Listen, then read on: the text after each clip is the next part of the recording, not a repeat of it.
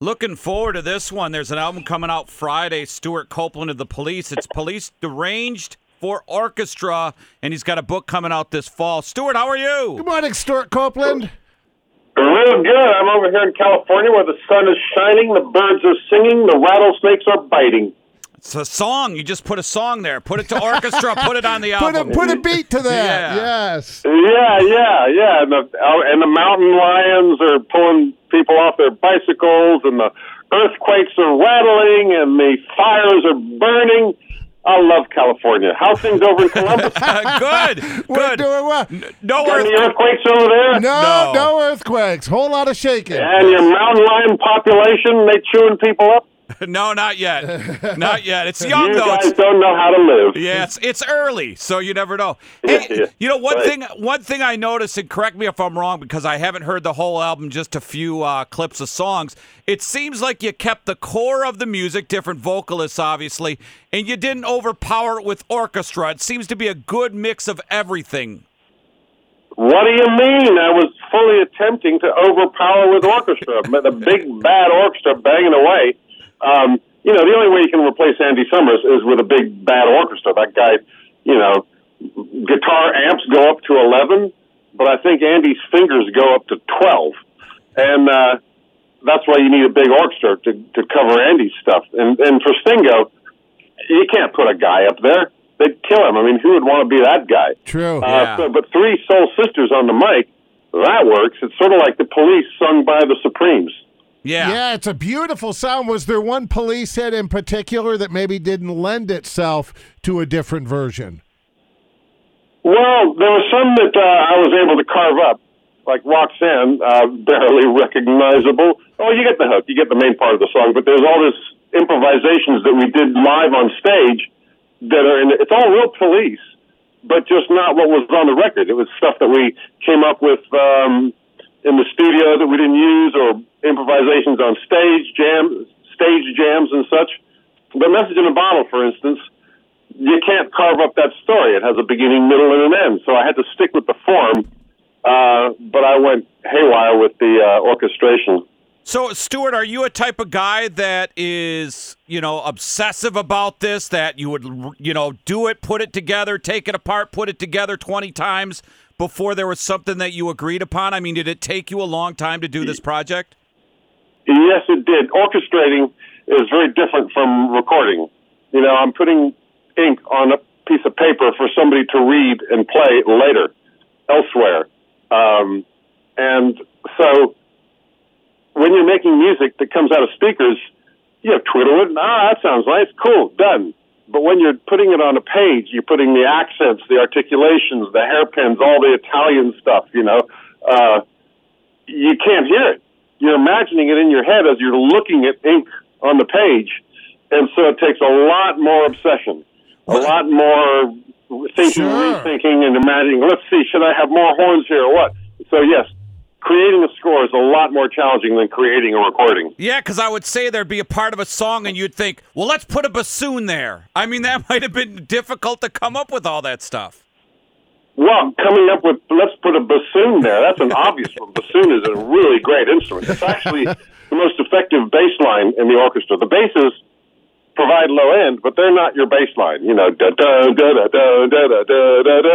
You want a bassoon because it has definition down there on the low end. There he is, the maestro himself, Stewart Copeland, and the book coming out this fall, Police Diaries, 1976 to 79. When I think of the police, I've been in rock music a long time, Stewart, and I always thought uh, kind of the new wave thing was happening, a rock thing. But I'm reading this morning that originally you your idea for the band was uh, punk, right? You're kind of angry.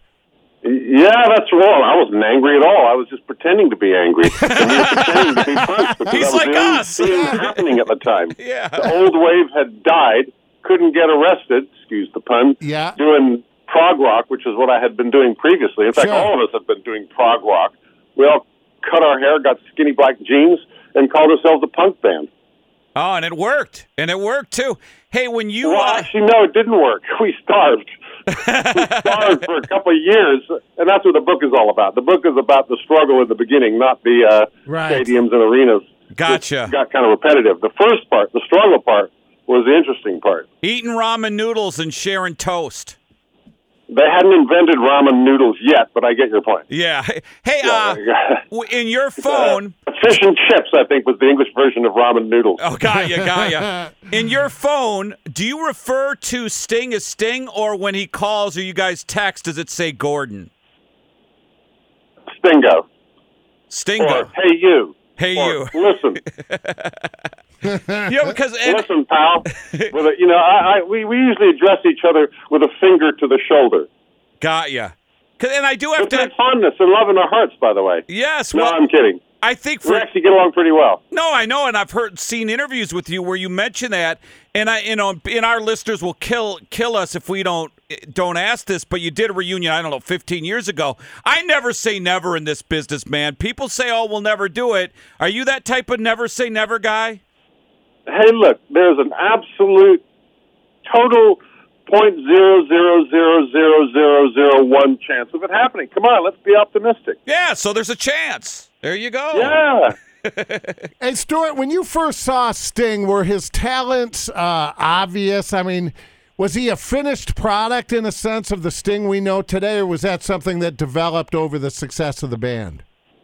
Well, he was certainly not a finished product, but even unfinished, he was an uncut diamond. Yeah. And I looked well. The first, you know, practicality first. I saw I saw him with the, his band Last Exit, and I thought, okay, he plays bass pretty good. He can sing good. He's got his. I looked yep. He's got a big Fender amp there, basement amp. Yeah, he's he can sing. He can play bass, and he's got a gear.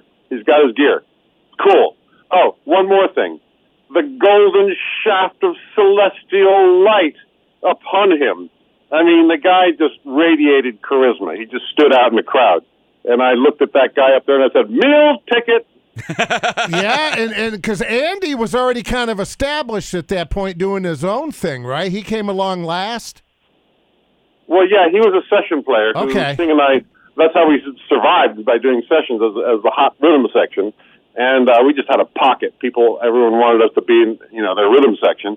And so we show up at a session, and the guitarist is one Andrew Summers. You know, really high scale, legendary, storied triple scale guitarist.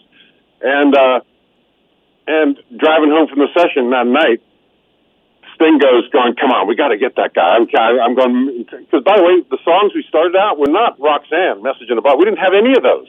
They were my crap three chord tricks, you know, bass lines with yelling, which were songs of convenience so that we could play those punk clubs. But, you know, play a day with Andy Summers and Sting's are going, come on, we got to play some actual music. And I'm saying, and I didn't have to talk him out of it because I'm saying, dude, we can never afford that guy. We'll never get him. Are you kidding? Right. But we actually kept running into Andy in various different, you know, long story, but turned out Andy was conniving as well, saying, I, I, those two guys, I, you know. So anyhow, he decided to join this fake punk band that was going nowhere. and years later, I asked him, Andy, what were you thinking? He says, I don't know, mate. Should have stuck with Neil Sedaka. Well, thank you so much. We look forward to the book this fall, Police Diaries, and in the meantime, on tour and the new album, The Police Deranged for Orchestra. Thank you so much, Stewart. Ciao, Columbus.